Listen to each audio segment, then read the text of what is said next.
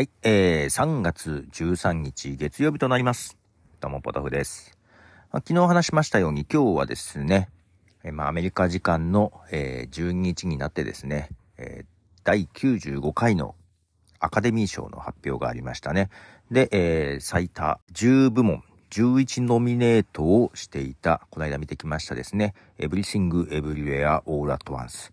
こちらがどうなるかなっていうのをね、気になってまして、朝からですね、朝9時ぐらいからだったかな、スターだったかな、あのー、見ていました。はい、ツイッターの方で追いかけてましたけどもね。いやー、すごいですね。7部門受賞しましたね。いや、こんなに取るとは思わなかったですよ。えー、結局、作品賞、監督賞、えー、主演女優賞、助演男優賞、助演女優賞、脚本賞、編集賞の7つですね。いやー、ここまで撮ると思わなかったので、特に主演女優賞ね、えー、が、アジア系の俳優さんが多分ア、アジア系の女性は初めてなのかな？うん。ということでですね。で、えー、助演男優賞がアジア系なのも38年ぶりとか言ってたかな？うん。そんな形で。で、ただ、発表順としてですね、最初に取ったのが助演男優賞かな。ね、助演男優賞で、えー、この方あれなんですね。グーニーズとかインディ・ジョーンズに子役で出てた人だったんですね。えー、キーホイ・クワンっていう方ですね。けど映画を見てて、すごいかっこよかったんですよ。アクションシーンとかがね。で、長いことブランクがあって、裏方にずっと回ってたらしいんだけど、ね、ウォンカワイの助監督とかもやってみたけど、裏方に回ってたのが不本意にも、まあだから役者としてアジア系がなかなかね、映画に出れないっていうことで、えー、仕方なく諦めて役者の道を裏方に回っていたんだけども、えー、ね、あの、もう一度やりたいっていうことで復帰して、ネットフリックスでまず出たのかな？けど、このスクリーンで復期第1作がこの Everything Everywhere All at Once だったらしいんですけども、それでですね、アカデミー賞受賞しまして、助演男優賞。もうスピーチで、もう泣いてるじゃないですか。もう最近ほんと涙もろくなったのかな、急に。それ見て俺も泣けてきちゃって。結構な苦労人だったんですね。けどほんとね、アクションシーンもかっこよかったし、すごく今回の映画でいい役だったと思うんですよ。その優しさも。もう人柄も出てるしね。うん。泣けてしまいまして。で、助演男優賞を取ったでしょで、その後も、えー、助演女優賞をですね、取ったんですよね。えー、ジェイミー・リー・カーティス。このジェイミー・リー・カーティスは本当なんか、えー、映画の中のこの貫禄のある体格とね あの実際の女優さんの立ち姿が全然違うからびっくりしましたけども、助演、だからさ、助演男優賞、助演女優賞、まあ、で、あと脚本賞とかも取ってたけど、え、この二人とってね、あの、主人公、主演女優賞取れなかったらどうしようって実は途中からドキドキしてまして、ちゃんとミシェル・ヨー取ってよと思ったらちゃんと主演女優賞取りましてですね。ね、女性とのアジア系としては初めてですよね。いやー、よかったと思って、あ、もうこれよかったと思ったらもう、脚本賞も監督賞も作品賞も取るというね。まあ、このね、作品賞が一番のあれですからね。いやー、よかったですね。本当に。であと編集賞か。まあ、編集ね。7部門。いや、よかったです。ななんか、うん。この、最後作品賞を取った時とかのみんなのね、あの、あの、喜びようと、なんかチーム感がすごい出てて、なんか見ててね、よかったなと思いましたね。いや、特にこのキーホイクワンが、あの、ほんと涙涙でよかったですね。いや、そんな形で。いや、なんか、なんか、幸せな感じでした、こちらもね。はい。で、えー、今日はそうそうそう。今日は月曜日ということで、Apple Music からですね、えー、Get Up Mix から4曲流したいと思いますと思ってね、えー、曲選曲しようと思ったら、まず1曲目がボンジョビが流れてきて、ちょっと笑いましたが、そのまま流したいと思います。えー、ボンジョビで、ホームバウンドトレイン。はい、えー、ボンジョビで、アルバムニュージャージーからですね、ホームバウンドトレインということで、ニュージャージーの中から、なぜかこの曲がピックアップされて流れていたのは、なんか面白かったねまあまあ、このアルバムはよく聴いてたんですけどね。この曲かという、なんかそんな感じで、はい。朝からちょっと変なテンションが上がって いましたけども。はい。いやー、けど、この自分がね、あの、人にもね、あの、そう、ポッドキャストの収録なんかでもね、えー、オリゲさんに すっげえ良かったというふうにむちゃくちゃ進めていて、もうこの何年かで一番良かった映画だったって進めてたやつがこう、世間からも評価されてね、撮ると嬉しいですね。まあけど、ど、どうかなまあ見てない人もいると思いますが、うん、あの、おも、面白い。まあ本当に単純に笑える部分もあるしね。本当にバカバカしくて笑える部分もあるし、えー、哲学的なとこも詰まっていて、いやー、なかなかね、いい映画じゃないかなと、まあ思いますよ。はい。えー、続いてもですね、ゲットアップミックスからです。コロッと変わって、山で、春を告げる。まで、春を告げるですね。いや、まあ、春になってきましたね。まあ、花粉が飛んでおりますが、今日はちょっと天気が朝雨だったので、少し肌寒かったですが、まあ、だいぶ暖かくなってきましたよね。はい。えー、続いては、ブライアン・メイの曲ですね。はい。で、ブライアン・メイで、 Driven by You。はい、えー、ブライアン・メイ、 Driven by Youという曲ですね。これはブライアン・メイのソロアルバムですが、えっ、ー、と、クイーンのね、ギタリスト、ブライアン・メイですが、歌もブライアン・メイが歌ってまして、ブライアン・メイの歌好きなんだよね、俺ね。あの、もちろんクイーンのね、フレディ・マーキュリーの、まあ、歌も、まあ、パワフルだし、ね、えー、ね、いいですけども、もうこのブライアン・メイの歌は結構好きなんだよね。うん。まあそんな形でアカデミー賞ですね。はい、授賞式を見て、まあまあ涙ぐんでおりましたけども。だから一時期さ、映画見て泣けないっていう、泣ける映画誰か教えてくださいって言ってた けども、最近なんかね、泣くことが多くって、年なんでしょうか。それともいい作品に出会うことが多くなったんでしょうかどうなんでしょう。まあ、ただ、ブルージャイアント、ね、この間見てきた映画。映画ではだけどね、ちょっとね、うるっとは来たけど、泣けはしなかった。で、映画見た後に、えー、ブルージャイアント・シュプリームっていうヨーロッパ編ね、その映画の後の話だよね。のヨーロッパ編の、えー、ブルージャイアント・シュプリームで、それもちょっと読んでいて、7巻でずっと泣いてたと。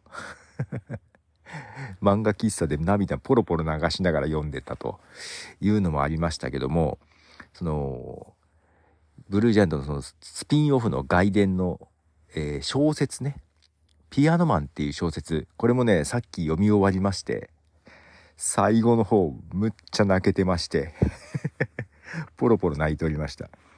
けど、ね比較的映画というよりは、漫画とか小説とかで泣いてるんですよ。これね、多分ね、私のね、この感情のね、動きがね、緩やかなんだと思う。急にガーンっていくことがないんだと思うわ。だから2時間の映画っていうスピード感で、なかなか気持ちがそこまでいかないんだと思います。もう漫画であったり小説みたいなちょっと時間をかけて読んでるようなやつの方が行くかなっていうのは思ってますね。まあ前からそんな感じはあったんですけど。いやけど、このね、ブルージャイアントも、そう、この、なんだっけ、エブリシング・エブリはオール・アトワンス。これは、えー、まあ、アカデミーも取ったことだしね、さ、ね、7部本もね。本編マイカップオブティーでもうちょっと話そうかなと思ってるんですけども、ブルージャイアントももうちょっと話したいとこあんだよね。本当はネタバレで話したい感じもあんだけど、結構抑えて話してるんですけどね。この、まあ、ピアノマンを読みまして、結構原作の漫画と映画と、ちょっと描き方が違うとこはね、多少多々あるんですよ。で、その小説ピアノマンは、えもう、どっちでもない。ど、両方の要素がありまして。うん、まあ、どっちかといえば映画かな？よりかな？あの、映画のラスト映画のラストがね、漫画と違う部分もあって、それで、えっ、ー、と、漫画と変わっていることに、えー、ちょっとね、苦言を呈している人の意見もちらっと見たことがある。うん。あそこがこうなったのはどうよっていうふうにね、えー、言ってる人もいて、自分としては、その映画のラストが原作とちょっと違うことに関しては、あまあまあこういうパターンもあるかなと。別に、あのー、まあ、えー、あ前前、前のっていうか原作のままの方が良かったかなという部分もあったけど、まあけどこの変わった形でも、まあ映画の締めくくりとしてはいいかなと。ね。えー、まあどちらかというと許容範囲だったんですよ。ただ、このピアノマンの小説を読んで、そのシーンの前後のもう、この雪のりの気持ちとか周りの両親とかね、お医者さんの話とかをずっと見ていくと、これでよかった。こっちの方が良かったっていうふうにも今思えてます。うん。それぐらいね、ちょっとね、そのピアノマン、良かったね。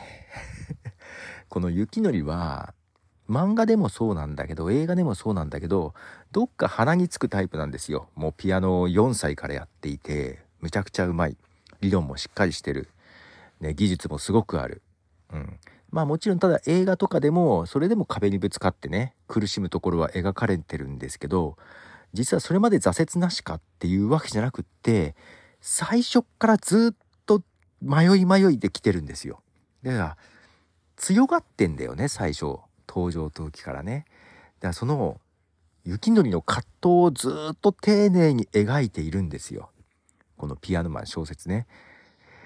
これがね、結末を知っているっていうのもあるけども、すごく丁寧に描かれていて、もちろん雪のりはフィクション。ね、架空の人物ですよ。漫画の登場人物。もう架空の人物なんだけど、ここまで丁寧に書かれている人物が、もう実際にいるいない架空かどうかもう関係ない。もう本当にいたと同じだと思ぐらいです。で、なんか、この雪のりの、まあ、モデルになった、うん、人っていうのがね、まあ、そういう事件っていうか、えー、あったようで、実際ね、まあ、それを聞くと、ますますこれはもう架空の人物だ人物だけども全然血肉通ってるみたいな感じで、まあ一人のそういう人がいたんだなっていう感じに思えて、もう涙が止まらないというですね。はい、そんな感じです。最近そんな感じでよう泣いとります。花粉症でも泣かされてますけどね。目がかゆくて目がかゆくて。はい、まあそんな形で、まあちょっとね、本編でももうちょっと話そうかな。あの、 Everything Everywhere All at Once の方はね。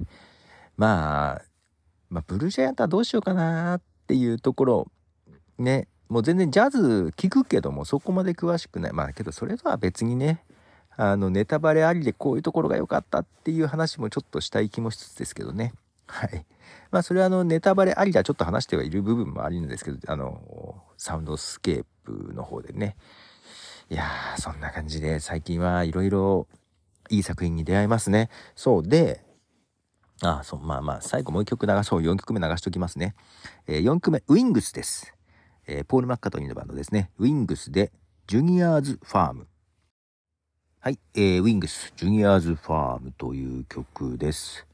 えー、これはウィングスが1975年に出してるアルバムからです。はい、そう。で、今回ね、エブリシング・エブリアのオール・アット・ワンスを見に行ったね、はい、決め手が A24 フィルムズというところが、えー、配給元だっていうことでですね。で、えー、24は、去年のね、カモンカモンもすごい好きだったんで、ね、あのー、まあ、結構映像的にもね、あの、好きな、まあ、配給元というかですね。で、えー、今回見に行って、帰りに、ね、あの映画館にあるチラシを見ていて、ああ、これ気になるなと思って、チラシ1個持って帰ってきてたんですよ。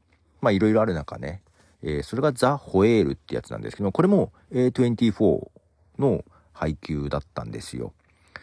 で、まあ異色の室内劇、壮絶な心を震わすヒューマンドラマっていうね、えー、ことがあって、えー、余命わずかな体重272キロの孤独な男が疎遠だった娘への無償の愛をつなぐ、紡ぐっていう、なんかそんな感じで、ちょっとこれ気になるなと思ったんですよ。A24 っていうのもあってね。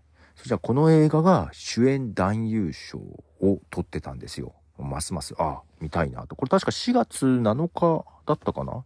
うん。4月7日から映画館でね、やるので、あますますこれ見たいなと。いや、A24 はすごいなと思いまして。